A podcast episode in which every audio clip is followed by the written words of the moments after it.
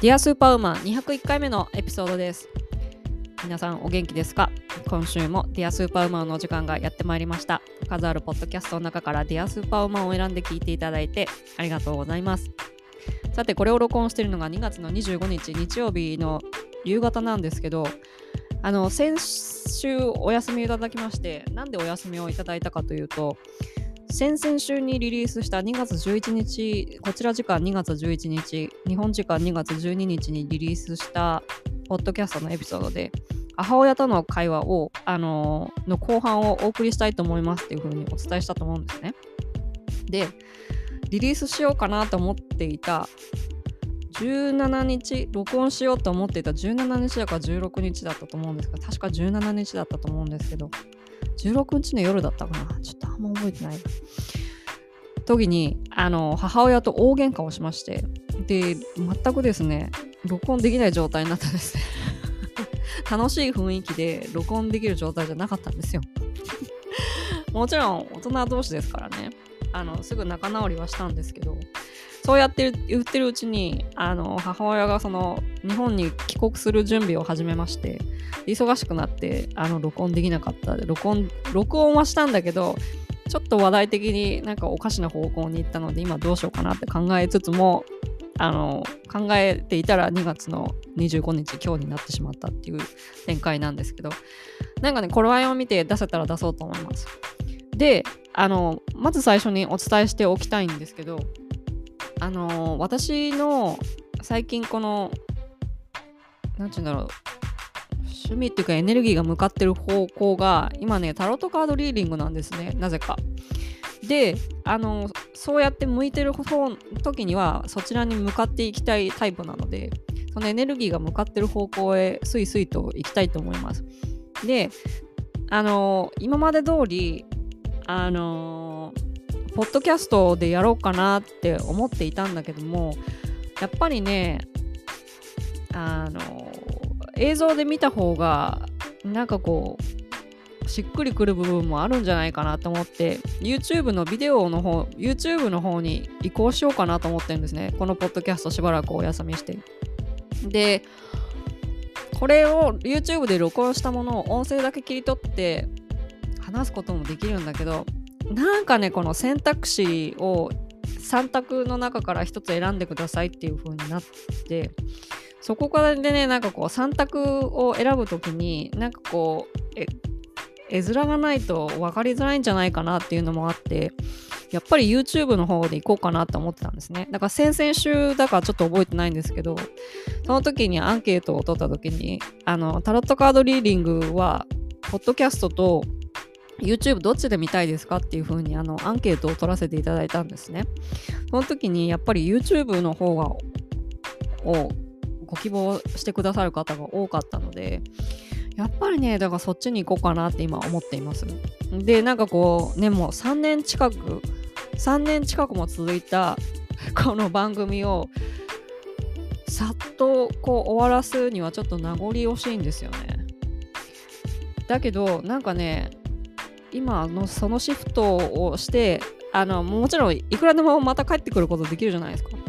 だからちょっとね、今はしばらくお休みしようかなと思ってます。ただね、あの、以前に来ていただいたゲストの方を取りためているものもありまして、それをリリースし終わった後に、ちょっとね、4月ぐらいかな、3月半ばぐらいからそろそろあのリーディングの方に、YouTube のリーディングの方に行こうかなと思っている最中です。もちろんね、あの、ポッドキャストで音声だけ流すっていうのもできるんだけど、なんかね、いまいちしっくりこないっていうか。でもちろん実験して、どっちがいいかなって思いつつ、その実験せずこっちに戻ってきたり、あっちに戻ってきたりっていうことはできるので、それはやっていこうかなとも同時には思ってるんですけど、今頭の中のものを全部 言葉にして言ってるだけなんですけどね。で聞いていただけると分かるといい、分かってくださるといいんですけど。でもね、YouTube とかになるとね、なんかまあいろいろな、いろいろ変化があって、それがね、どうなるかっていうのは、まだやってみないとわかんないので、とりあえずちょっと、3月いっぱいで、この、あの、ポッドキャストをひとまずお休みして、ちょっと YouTube をやってみたいと思っています。という言いつつですね、3月のエナジーリーディングを今日はポッドキャストだけでやってみたいと思います。で、あのー、皆さんなんか今月3月ね、なんかこう詰まっちゃっててるみたいな、そんな方も多かった、その勢いのある方もいらっしゃったんですよ。なんだけども、なんかね、こう足元からじわじわと崩れてくるものがあるんだけど、それになんかにしがみついてて、そこから、そこを、そこにしがみつしがみついているばかりにその足元から崩れているものに気づけないみたいな。そんな展開の方が南星座の方がいらっしゃいましたね。まああのすごいいい方もいらっしゃいましたよまあそんな前置きはいいとしてぜひあの12星座一つずつ3月のリーディング聞いてみてくださいそれではまたさあさあ早速いきましょうかうんと、まず、お羊座さん。お羊座さん。いきなり面白い出方したんですよね。魔術師の聖一と忍者の逆位置が出てました。ね、面白い。二つのもね、でも大アルカナなんですよね。お羊座さん、大きなメッセージ来てます。あの、大アルカナ、小アルカナはね、あの、ぐあのここで説明するとまためんどくさいから あの、ググってどういう意味なのかっていうのを調べてほしいんですけど、まあ22枚あって、その中の22枚の2つとも、あの、大アルカナだったんですね。で、この大アルカナがこの全部で78枚あるカードの中から出てくると、あの、比較的大きなメッセージではありますので、あの、お羊座さん、どこかにそのね、自分の星で、アセンダントでも、月でも、月星座でも、太陽星座でも、どこでもいいんだけど、そこに入っている人、聞いてください。あのね、魔術師の聖地っていうのはやっぱ自分が持ってるポテンシャルとか、自分に必要なものは全部揃ってますよっていう風に言ってんですよ。で、いつでもやろうと思えば、新しい創造性とかいくらでもできるんだけど、なんかやけに消極的じゃない、お羊座さんっていうところなんですね。それはなんでかっていうと、忍者の逆が出てたんですよ。忍者の逆は、あのね、あの、引きこ、引き、言い方は悪いけど、引きこもりみたいな感じなんですよ。なんかね、この自分の頭の中で、なんかこう、ストーリーを作っちゃってるっていう意味があるんですよね。自分の思い込みだったりとか、周りの意見に流されやすかったりとか、自分の殻に閉じこもっちゃって考え方に偏りがあるかもしれないですよって言ってるのね。あとちょっと頭で、別の言い方すると頭でっかちみたいな。頭でっかちになっちゃって、身動き取れなくなっちゃってるのかもしれないって言ってるかもしれない。なんでその本来もし何かやりたいことがあってなんかこう停滞してて始められないっていうもう準備万端なんですよ本当は。お羊座さん。あのね、で、あるものはあるんですよ。すごい、あの、ありきたりな言い方すると、もうすべて揃ってるんです。あの、英語で言うでしょ、You are enough って。あの、もう、いろんなことを始めるのに、十分な実力もあるし、十分な能力もあるんだけど、なぜか自分の中での頭の中のストーリーがあなたを止めちゃってるっていうふうに言ってるんですよね。だからもうその本来の目的をもう一回振り返ってみてくださいっていう。あとはその自分が、自分が本当はどうしてこれをやりたかったのかとか、どうしてやりたくないのかとか、もしくはね。で、そういうのっていうのはその、そこをもうちょっともう一回、あの、おさらいっていうか、洗いざらいこう全部こう紙に書いてみるとかね。頭の中にあること全部一回出してみて、ここは 明らかに矛盾してるでしょ、みたいな。そういうところを見つけていくといいと思います。あとはなんかこの行動しやすいように自分を仕向けていくっていうか、その、例えば何かやりたいと思った時に、なんかこう、あ、これは私の夢みたいな感じで、ででかい夢を持つのは全然悪くないんだけど、その、それが、その、夢がでかいばかりに、何も行動がね、できなくて、その具体的な行動指標が何もなかったら、結局全く動けなくなっちゃって、逆に動かないのと一緒でしょ？そうじゃなくて、あの、小さな目標を一つ一つ重ねることによって、なんかこう、大きな夢に近づいていってるみたいな。例えばだから、なんちゅうのかな。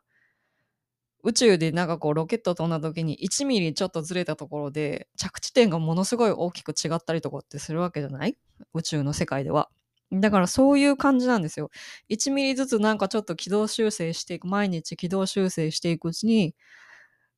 実は大きなところに届いていたっていう、なんかそんな感じのイメージです、お羊座さん3月は。だからあの、あれですよ。コツコツとなんかこう小さなあの目標を立ててなんかそこをなんていうの、それが、その目標、小さな毎日の目標を達成できる自分っていうのをこう作っていくといいんじゃないかなと思います。次、大志田さん。大志田さんはね、あの、カップの9の逆とペンタの8の逆が出てました。どうしたんだろうね。なんかこう、毎日の同じようなことの繰り返しで視野が狭くなっちゃうかもよっていうメッセージが来てるんですよね。なんかね、こう、退屈で毎日充実感がこう、シャキッとない感じがあるかもしれないですね。まあ、もうすぐ花粉の、もう花粉飛んでるしね。まあ、そうなのかもしれないけど、どうしちゃったんだろうね。あの、毎日繰り返してることの中で気づくことがあるんだけど、気づけないから、毎日同じことの繰り返しつまんないなーってなっちゃってる中で、こう、周り、惰性でなんかこう、周りで流されちゃってるって感じがあるんですよね。もしくは、あの、自分の目標が達成できないっていう風に感じちゃって、もうダメかもねっていう風に諦めかけちゃってるかもしれないですね。なんで、あの、そんな時に自分でできることって言ったら、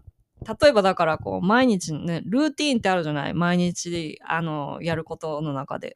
仕事でもそうだし、あの、家でもそうだと思うんだけど、毎日ね、例えばよ、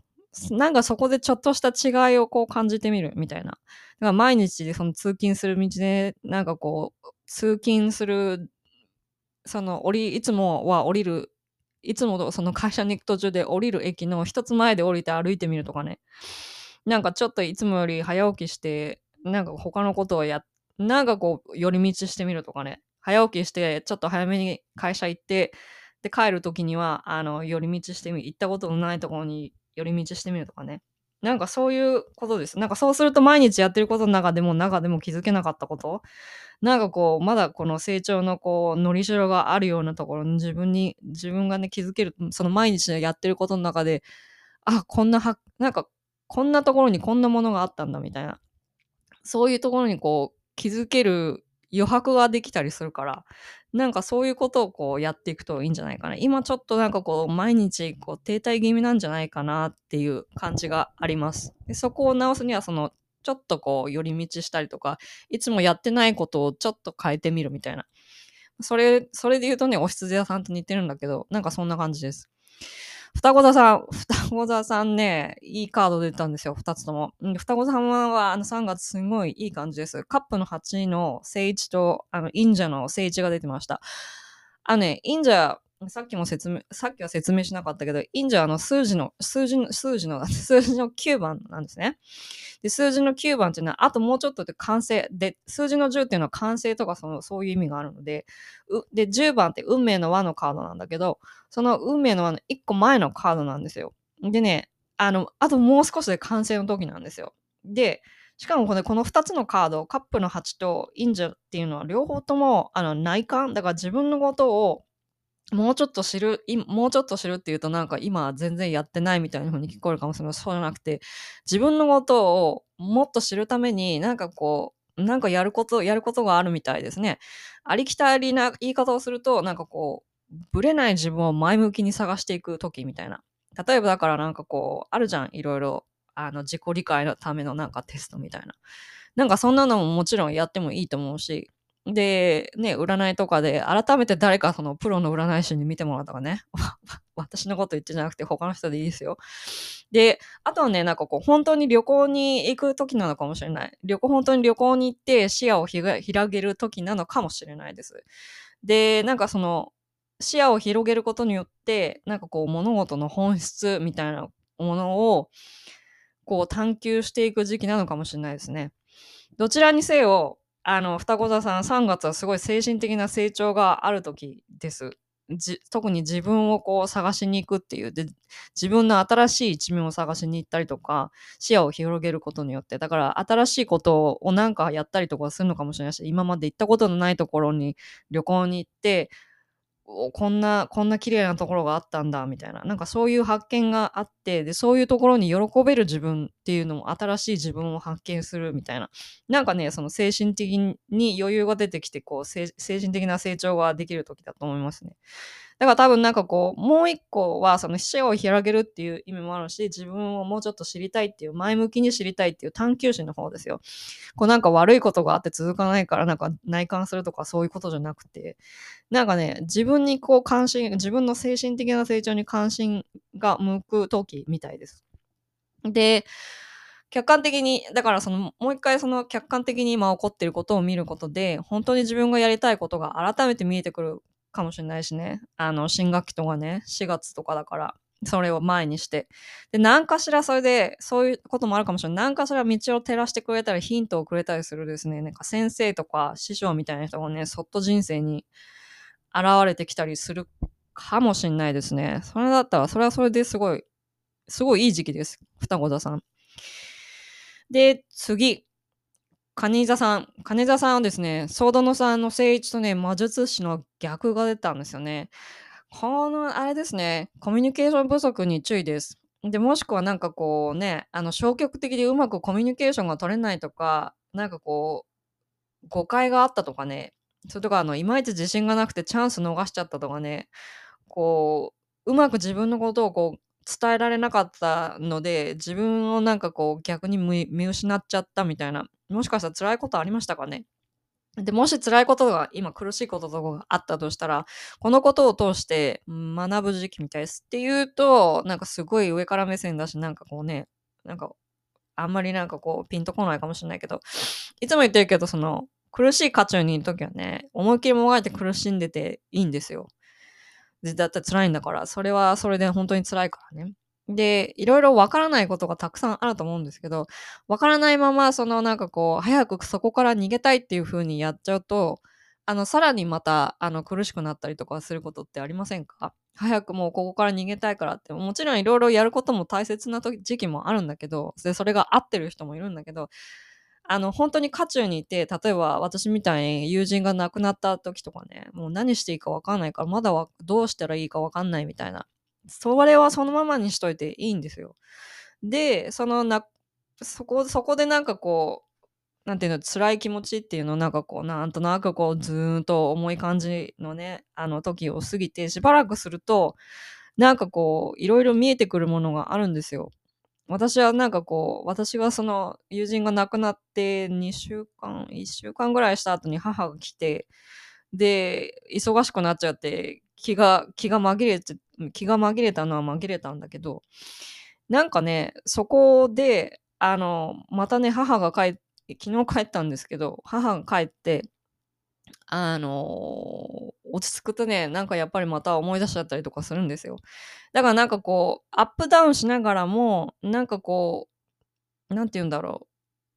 そこを打ったみたいな。一番このどん底からはなんとなく切り抜けてる自分っていうのになんとなく気づいてくるんですよね。なんかそこかなと思うんですよね。で、辛い時は辛いんですよ。だから辛くていい。辛辛いままでいいっていうか、そのままなんかね、泣いたりとか泣けるんだったら泣いちゃっていいんですけど、まずはでも、あの、体をいたわる、そっからです。で、あの、体をいたわって、なんかもう寝る。で、好きなものを食べてちょっと寝るってなんかこうくっちゃにするってまずか、まずはでも自分からなんですよ。その後ですよ、なんかそう、あの、いろいろ自分の言動を前向きにこう顧みるのはね。で、もしかしたら、カニ座さんの中でその心も体も疲れてしまって、自分はこれだって思ってた道を見失っちゃったとかね、なんかそんな感じの方もいらっしゃるかもしれないんですけど、で、このソワドノさんのカード、ね、背景がグレーなんですよ。で、しかも雨がザーザー降ってんですね。で、あの、ハートに剣がぐっさり3本刺さってるんですけど、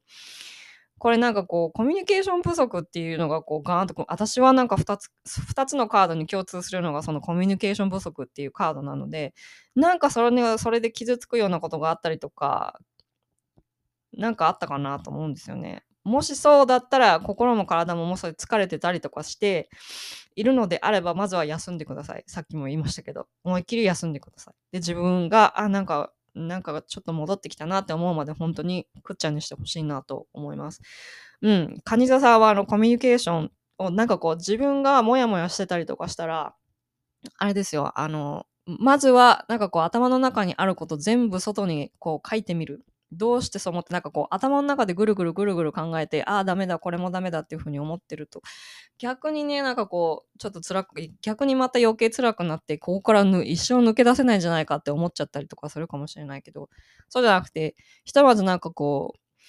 今までこう、なんて言うんだろう、あの、ポッドキャストでインタビューしてきた方の中でもそうだったですけど、ひとまずなんかこう書いてみる、外に出してみるっていうのはもう、なんていうの、日日記っていうか自分だけにしか、自分しか読まないから、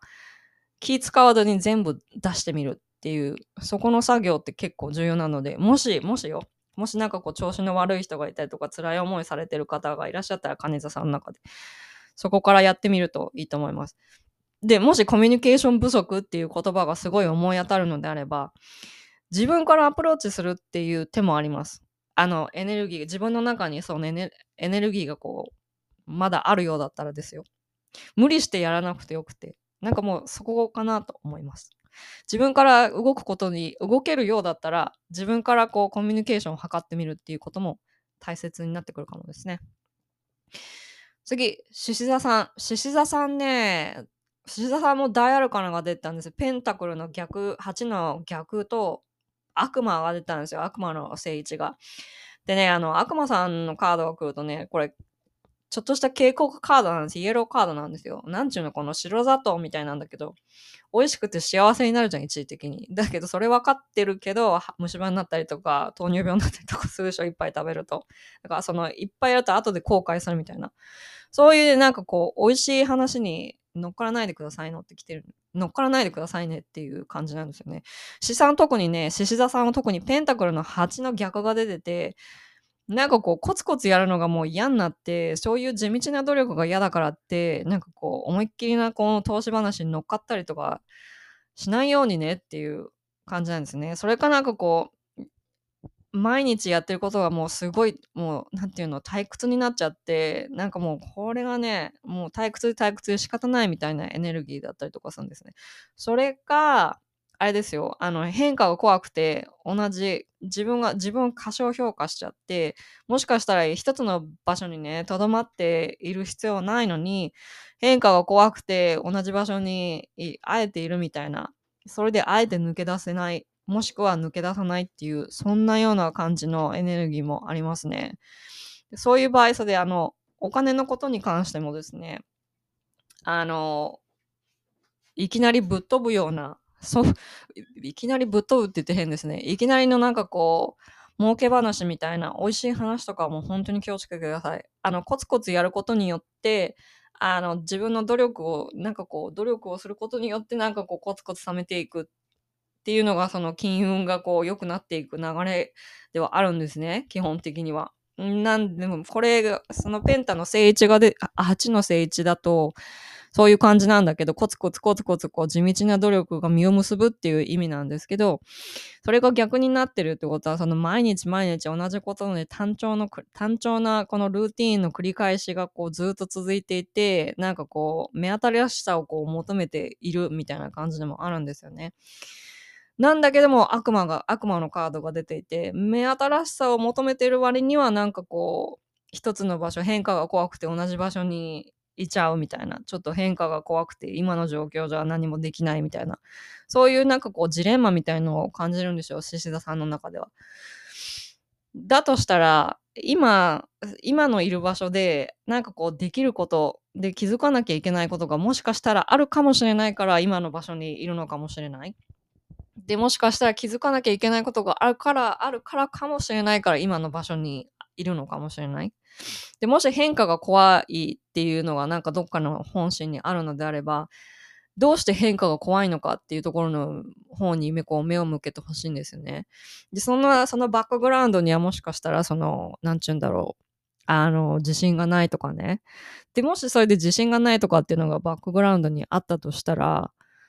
じゃあ自信をつけるためにはどうしたらいいかっていうところから始まるんですよ。で、私も自信がないので、あの、あんまり自信がないところはないので、あるところはすごいあるんだけど、ないところもう全然ないので、そこをどうするか。具体的に自分ではどうやっていったら自信がこうついてくるだろうっていうふうに考えてみる方向に持ってってほしいんですよ。もしそうだったら。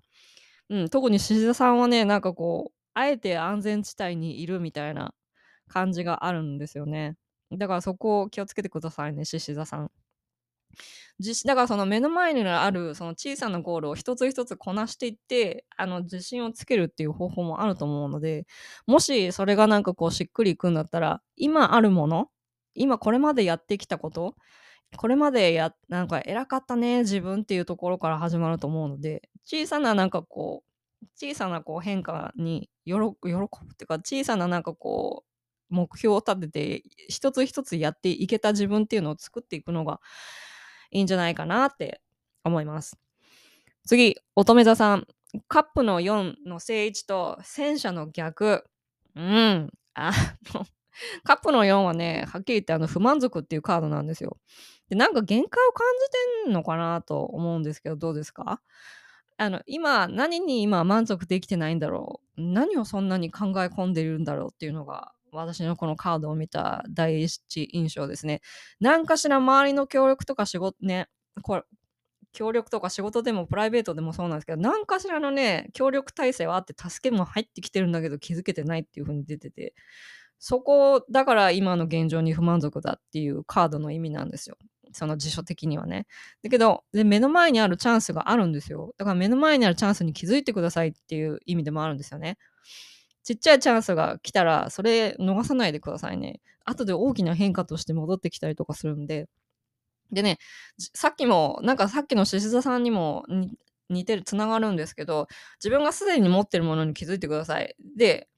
で、この戦車の逆も出てるので、これ前に進むのが怖いとかね、現状以上やってた時間が長すぎて変化が怖いとかね、ね、さっきの悪魔さん、悪魔のカードと一緒なんですけど、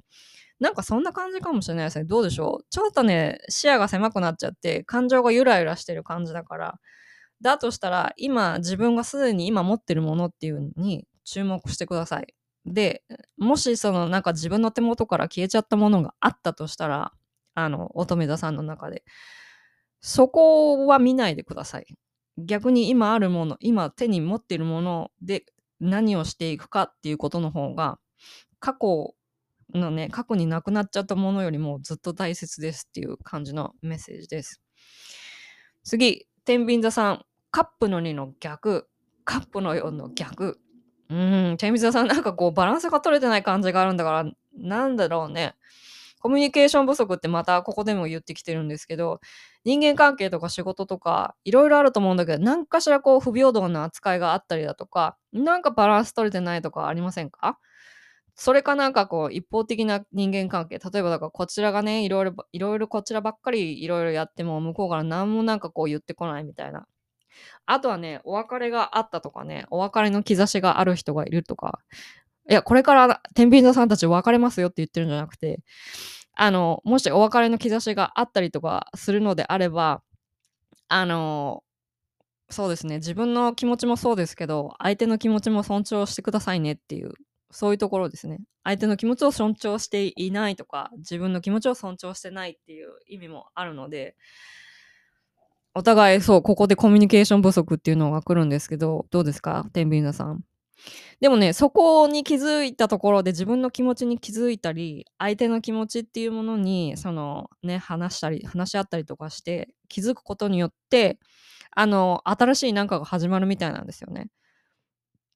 うん、で、自分に対する尊重とかね、相手に対する気持ち、相手のその気持ちを尊重とかね、そうするとそのバランスを立て直、バランスが逆に良くなっていくっていう風に出てるんですよね。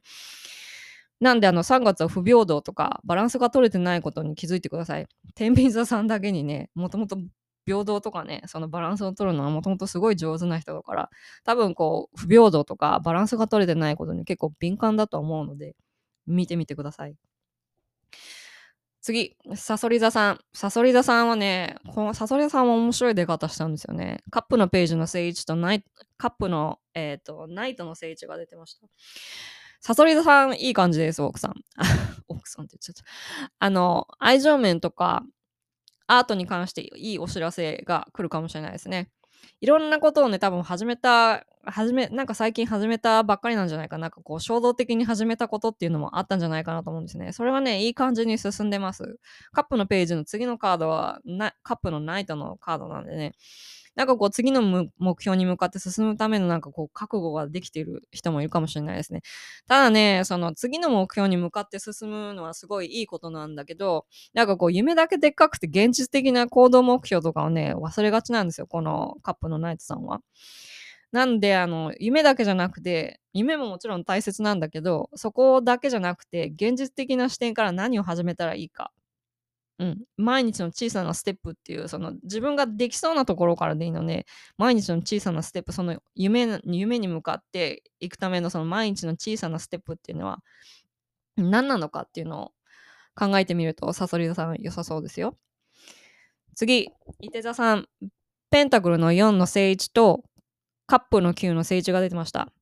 伊手座さん、あなたウィッシュカードが出てました。願いが叶うんですよ、3月。ちょっとちょっといい感じじゃないですか。うん。あの、でもね、あの、ペンタクルの4の聖一っていうのは執着してるっていう意味もあるんですよね。多分ね、これまで頑張って気づいてきたものがあって、頑張ってきてからこそのペンタの、ペンタの4なんだけど、成功したことがあったんじゃないかなと思うんですよ、これまで。で、今、守りに入ってるかもしれないですねっていう、それかなんかこう、ちょっと過去のことにとらわれてたりとかして、前に進めないこととかもあるかもしれないですね。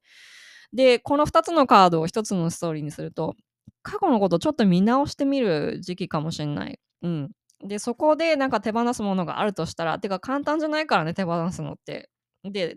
でも簡単じゃないからこそここでわざわざこうやってお知らせとして出てきてるんだろうけど、小さなことでいいので、なんかいらないもの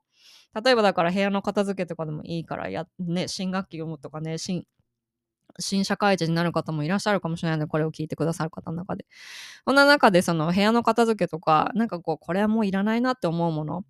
そういうものを、あの、断捨離みたいな断捨離って言うとまたね、なんかこう、大掛かりな仕事っていう感じもするかもしれないけど、なんかちょ、ちょっといらないもの、これはいらないなとか、人間関係とかはね、その電話帳、電話帳、電話帳ってもうないよね。なくて自分のそのなんかこう、人間関係とかで、うん、この人とはもう卒業だなみたいな、前向きにね、ポジティブによ。そういう人がいたとしたら、なんかそういうものをこう、整理整頓する時期なのかもしれないですね。そうすることによって、なんかこう、ひょいとこう欲しかった人脈が来たりとか、欲しかったものが入ってきたりとかするかもしれないですね。うん。なんか、そうするといい感じに進んでいきそうですよ、池田さん。ヤギ座さん、我がヤギ座さん、いい感じです。いい感じではあります。なんてだってその人の、人とのつながりを深め深めることによってですね、いろんなことがこう調和が取れていく時期です。ということは、でもね、特に1対1のこのコミュニケーションです。例えばだから誰かと1対1で腹を割って話しに行かないといけない人っていうのとか話したい人っていませんか？もしそうだとね、あのパートナーの方かもしれないし、ご家族かもしれないし、ご友人かもしれないし、自分のね、ご自身のその仕事での上司の方かもしれないし、同僚かもしれないし、いろいろあると思うんですけど、なんかね、そこでなんかこう、1対1のコミュニケーションを深めることによって、いい流れが来ますよっていうことですね。でもね、一末の不安不安があるみたいな感じがあるんですね。見て見ないふりしてることってないですか？特にその人間関係で。それでね、それでなんか逆にこう道が見えなくなってたりとか、曖昧な状態になっちゃって先に、先が見えないっていう風になってきてることってありますか？月のカードはね、あの、なんか、これも大アルカナの一つなんですけど、月のカードはなんか不安なんだよねって、何が不安なんだろう、焼田さん？うん。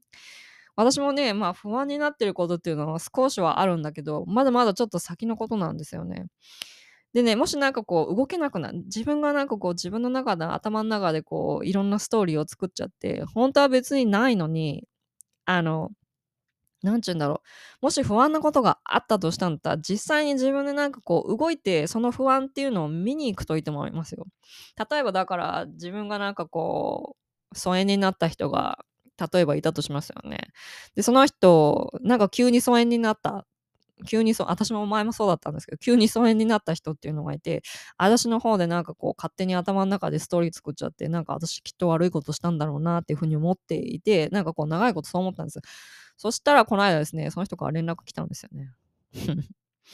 あ、別に何でもなかったんだ、みたいな。だったら今までの、この、あの、なんかこう、勝手に自分が苦しんでたのは自分で、自分の妄想だったんだ、みたいな。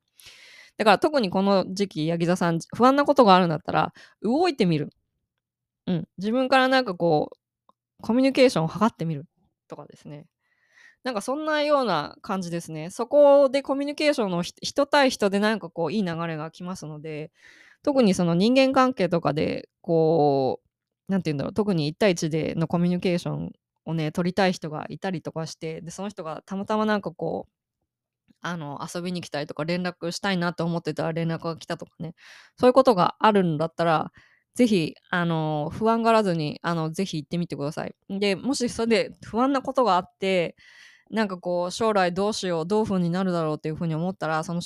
例えば、例えばよ、例えばなんかこう自分がなんかこう病気がちでね、この先どうしようふうに思ってんだったら、まずなんかこう病院に行って相談してみるとかね。なんかそういう具体的な行動でこう不安が晴れていくみたいな感じですよ、ヤギトさん。次、水亀田さん。水亀田さん。どうしたの？ちょっと、あの、水亀座さんはですね、今、ちょっと もう30分ベラベラ話したので、もう一回一体切りますね。さて、すいません、水亀座さん。水亀さんどうしちゃったのって言おうとしましたよね。でどうなったかって思ったかもしれないけど、水亀座さん、タワーの逆とペンタクルの4の逆が出てました。なんかね、水亀座さん、あの手何かを手放す準備ができてるみたいなんだけど、なんか手放したいことありますか？っていうか、なんかこう、心の底でなんかこう、引っかかってることを、をね、あえてこう、やったりとかそこに対して何かしら行動しないと、何かが足元から崩れてるかもしれないけど、気づかないかもしれませんよっていうような、こう、意味深なメッセージが出てるんですよね。例えばなんかこう、過去のことで後悔してることとかね、古い人間関係とかね、そういうものを手放す時期なのかもしれないです。っていうかね、そしたらなんかこう、すでになんかもうすでに悪い、悪いことっていうか、こう、辛いことがあって、それを通過中の方もいらっしゃるかもしれないけど、もし今辛いことがあったとしたら、それちょうど必要なものと不必要なものを仕分けしてる最中だから、そこ通過するしかないんですよ。で、そここそがとても重要な時期だから、そこ抜けるともう本当に希望があるからね、大切にしてください。で、誰かと自分の何か、例えばだから居場所とかね、あと自分の気持ちとか、時間とかね、その誰かとなんかそういうなんかこう時間とかそういうのを共有する時期なのかもしれないですね。水亀田さん。なんかね、何かしらこう手放す準備ができてるんだけど、なんかその手放すことををしとかないとなんか後でこうこうじわじわと何かこう崩れていくっていうそのじわじわと崩れていくことっていうのが何なのかは全くわからないんだけど足元を見てほしいんですよ。その、ま、多分ねなんかこう周りが気になっちゃって周りの声とかそういうのがすごい気になっちゃってなんかこう実は足元グラグラしてたんだけど周りのことばかり聞いてて自分のこと忘れてたみたいなそんな感じのイメージがあるんですよね。で気づ気づいたらなんかあれ？みたいな。自分が思ってたところと全然違う場所にいるみたいな。こうじゃなこういうつもりじゃなかったんだけどみたいな。そういうねなんかこうじわじわとこう気づ気づかなきゃいけないことに気づ気づけなくなっちゃってるっていう視野が狭くなっちゃってるっていう感じのお話がお話だってそのストーリーがこのカードから見えるので。でも今すごい重要な時期なんですよ。あのー、自分に必要なものこれは私は渡せないっていうものとこれは私持って絶対にここは譲れないっていう。でもこれは手放していいかなっていう。なんかねこの浄化っていうのかな。なんかこういらないもの自分が必要なものはっきりとしてくる時期なので。なんかこう手放せるものがあるんだったら手放した方が良さそうですね水亀座さん。うんなんかじわじわとこう足元から崩れ崩れているっていうなんかそんなようなメッセージが来てるんですよね。あとねなんかこう自分が信じてる人とかにねなんかこう騙されたって言ったら言葉が強いんだけどなんかね裏切りともまたちょっと違うんだけどなんか自分が思ってる思ってたのとは彼は彼彼女は違う意図を持っていたみたいなそんなようなことが、こともなんかこう、今、ポッと入ってきたんですよね、水亀屋さん。すごい悪いわけじゃないんですよ。今すごいいいチャンスの、チャンスの時期ではあるんだけど、自分からなんかもうここはもういらないなって思えたものを、あえて自分から手放していかないと、何かこう、あと、後か、後々にこう、じわじわと崩れていくものがありますよっていう。あの、でも、これはよ、水亀座さんたちがさらに良くなるために、あの、起きて起きることなのでそこは全然心配いらないんですけどその後に希望もありますからね。このタワーの逆 タワーの後のあのカードって星なので星はもう希望の星と言われるように本当に希望がある状態なので。うん。なんか手放せるものがあったとしたら水亀座さん3月に何手放しますか？ってちょっと考えてみてください。うん。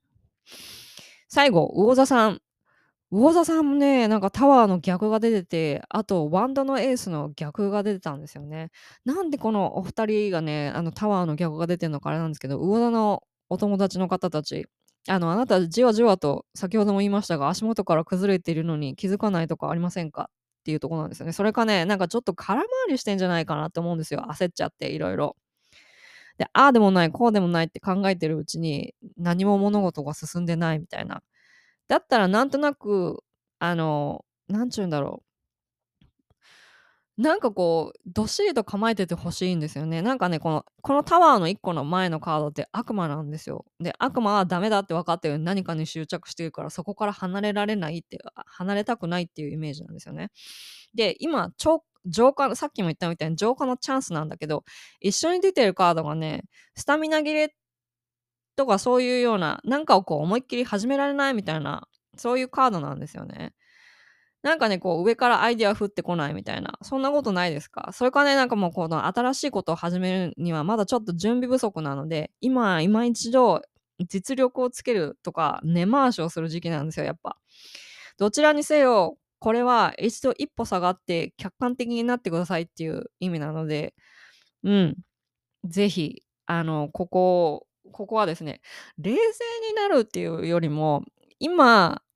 その空回りしてる人がいらいらっしゃったら、あれもやんなきゃ、これもやんなきゃってなって、結局何も始めてない、考えて焦るばかりで何も始まらないっていうことがあるのであれば、今一度、今日、一日でできることは何か、その目標みたいなものが皆さん、なんかこう、魚座さんの中でありそうなんですけど、その目標をその大きなその目標に行くために、まず今日一日できることとしたら、今日の一日で何か一つ赤ちゃんステップを踏むとしたら何ができるかっていうのをですね、あの、現実的な視点から考えてほしいんですよ。で、その現実、その、例えばその夢に向かっていくのでも、その夢と現実ってこう大きなこう隔たりがある場合って、その夢が叶わなかった場合ってすごいショックっていうか自信なくすじゃないですか。それよりも、その、現実的に可能なところに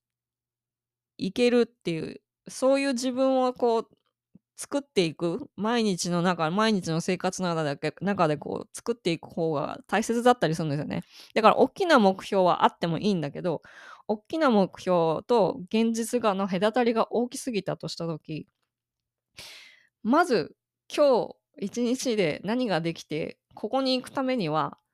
どういう計画が必要なのかっていうのを、もう一度見てみる時期なのかなって思います。で、そういうことを頭の中でずっとずっと考えて何も始められないとかっていうのがあるのであれば、あの、誰かにこう話してみるとかね、誰かになんか聞いてもらうとか、ね、そういうのがね、なんか、こう一回頭の外に出してわけわかんなくても、うまく話せなくても何でもいいので、そういうのをね、一回頭に出してみる、頭の外に出してみるのっていうのは結構いいですよ。で、なんかね、お友達で聞いてくれないっていう人がいたりとかしたら、結構ね、自分でこう、録音したものを後で聞いてみるとか、自分でこう、今思ってることを全部こう言ってみて、それをね、後で自分で聞いてみると、なんで、なんで私こんなこと言ってんだ完全に矛盾してるじゃん、みたいな。そんなこともあるし、まあ最初の方でも言いましたけど、紙に書いてみるとかね。そういう具体的に頭の外からを、頭の中のものを一旦外に出すっていう作業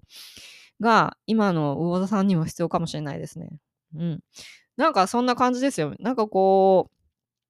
いい、すっごいこう流れ的にはいい感じはするんだけど、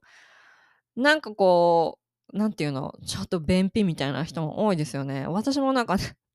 母が帰ってから、すごいもう体って正直だなと思うんですけど、母が帰って、入った途端に便秘が治ったっていうね、そういうそういう体の症状とかも、体の感覚とかも、あの、すごく大切になってくる時期な感じがするんですよね。今パッと出てきたので、うん、そこも注目してみていただけるといいかなと思います。それでは、ぜひ、あの、当たってる人もいれば当たってない人もいると思うし、いや、全然、うん、マリコさん当たってませんよっていう人もいるかもしれないけど、あの、当たってなかったらもうスルーしてくださいね。あくまでもこれ無料なんでね。個人鑑定とは違うので、バチーと当たってる人って、そう、そう、当たってる人もいるんで、あの、当たってる時はね、あの、めちゃめちゃ当たってましたって言って、あの、DM くださる方もいらっしゃるんですよ。うん。だからなんかそういうのがあったら、ぜひ教えてほしいんですけど、あの、やる気になるんでね。ぜひ、あの皆さんの何かしらの助けになれば、それほど嬉しいことはありありません。それではまた。See you next week.